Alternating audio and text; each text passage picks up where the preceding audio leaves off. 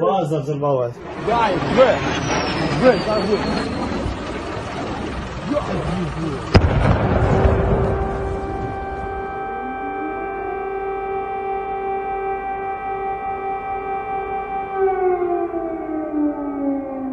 Mentre registro a Kiev stanno suonando le sirene che indicano che ci può essere un bombardamento aereo da un momento all'altro. E ovviamente forse nel momento in cui ascoltate questa puntata il bombardamento è già iniziato. Quello che sappiamo è che in tutti i posti dove siamo stati nella prima trasferta in Ucraina in questo momento c'è la guerra c'è la guerra al fronte di Vilcia dove avevamo incontrato eh, il colonnello Shakraichuk e i giovanissimi suoi soldati che presidiano il confine con la Bielorussia dove iniziavano le esercitazioni militari quando siamo stati tre settimane fa e in questo momento c'è la guerra vera con l'esercito russo che era schierato in Bielorussia.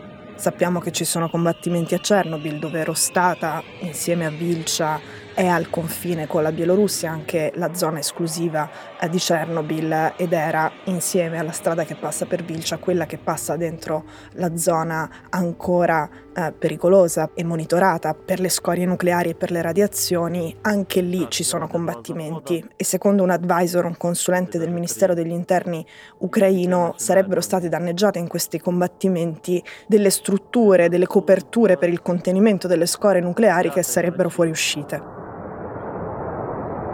начинает работать ПВО. А, это ПВО в виде автоматов. Anche a 15 minuti da quell'asilo dove abbiamo incontrato una mamma, dove abbiamo incontrato la maestra Natali, in questo momento ci sono eh, i russi.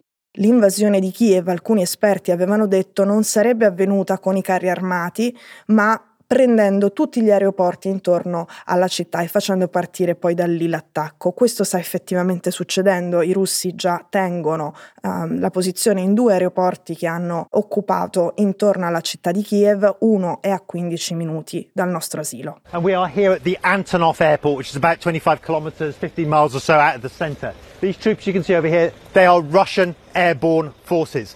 You can tell they're Russian, they've got that orange and black band to identify them as Russian forces. I've spoken to the commander on the ground there within the past few minutes, and he said they are now in control.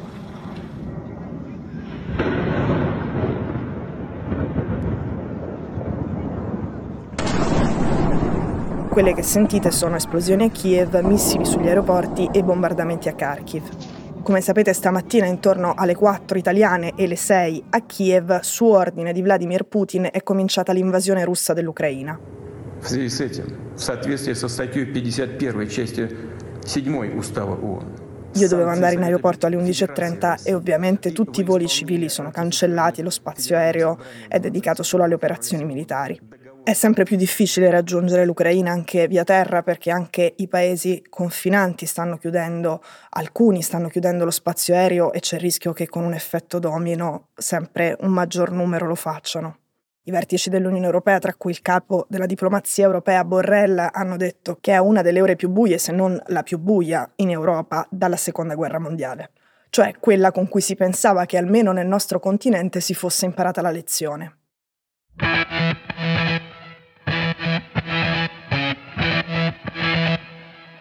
Sono Cecilia Sala e questo è Stories, un podcast di Cora Media che vi racconta una storia dal mondo ogni giorno.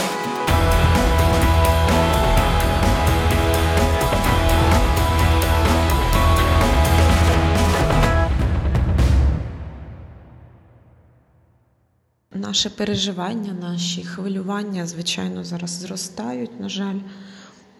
І от ця ситуація незрозумілості, що буде завтра. Stamattina quando mi sono svegliata ho sentito tutte le persone che conosco in Ucraina. Quella che avete sentito adesso è Veronica, forse ve la ricordate perché appunto è la mamma della prima puntata in trasferta a Kiev. Le maestre si preparano alla guerra, lei è una mamma che abbiamo incontrato di fronte all'asilo e che tre settimane fa diceva io non sono preoccupata tanto per i miei figli piccoli che sono all'asilo, ma sono preoccupata per il più grande che ha 18 anni, perché lui in caso di un'invasione totale andrebbe in guerra. Lei ha cinque figli, in questo momento tra l'altro si trova in ospedale quindi non può neanche organizzare una fuga. Effettivamente oggi l'esercito ucraino ha detto che chiama non solo i riservisti e i volontari, ma chiunque sappia prendere in mano un'arma eh, gli chiede di presentarsi per combattere l'invasione russa. Il figlio di Veronica ha iniziato adesso l'addestramento rapido e gli potrebbe capitare da un momento all'altro di essere chiamato al fronte.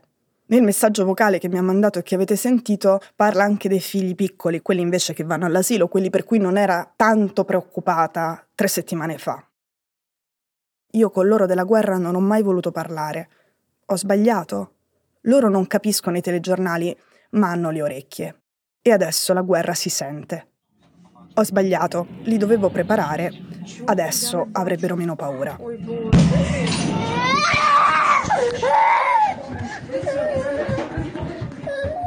Poi ho sentito appunto Natalie, come Veronica vive a 15 minuti da dove sono arrivati i russi, dall'aeroporto catturato dai russi, e lei era la protagonista dell'episodio 16, appunto la maestra combattente. Lei mi ha mandato questo messaggio vocale. Росія вкотре залякує нас новим наступом, Dice che è preoccupata, ma è pronta a fare quello che serve se può aiutare l'Ucraina e l'esercito ucraino a difendersi dall'invasione.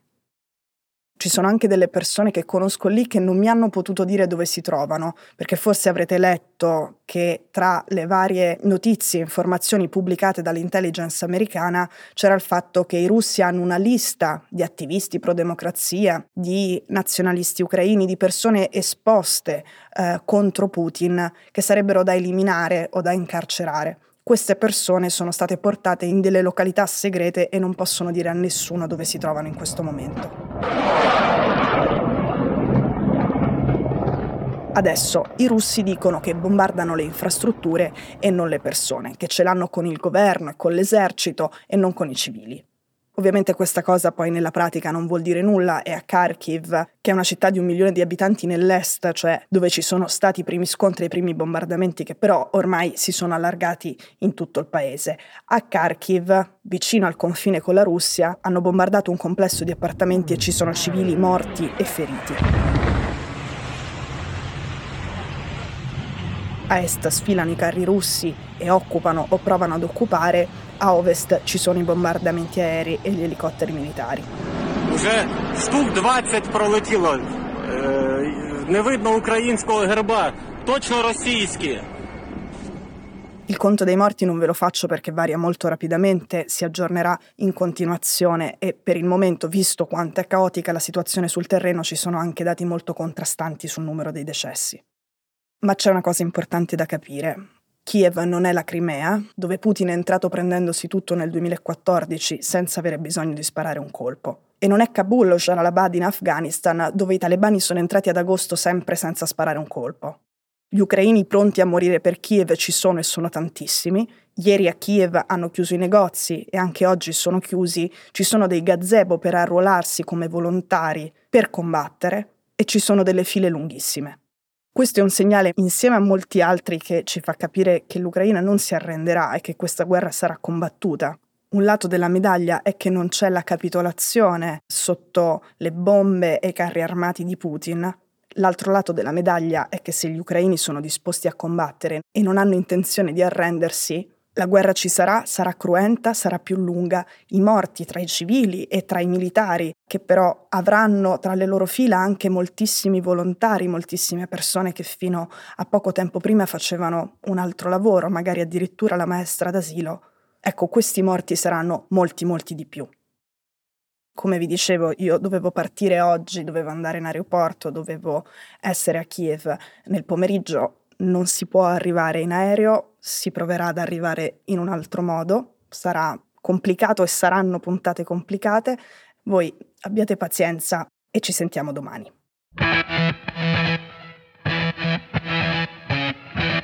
Stories è un podcast di Cecilia Sala prodotto da Cora Media. La cura editoriale è di Francesca Milano. L'advisor è Pablo Trincia. La producer è Monica De Benedictis. La post-produzione e il sound design sono di Daniele Marinello. La sigla e la supervisione del suono e della musica sono di Luca Micheli.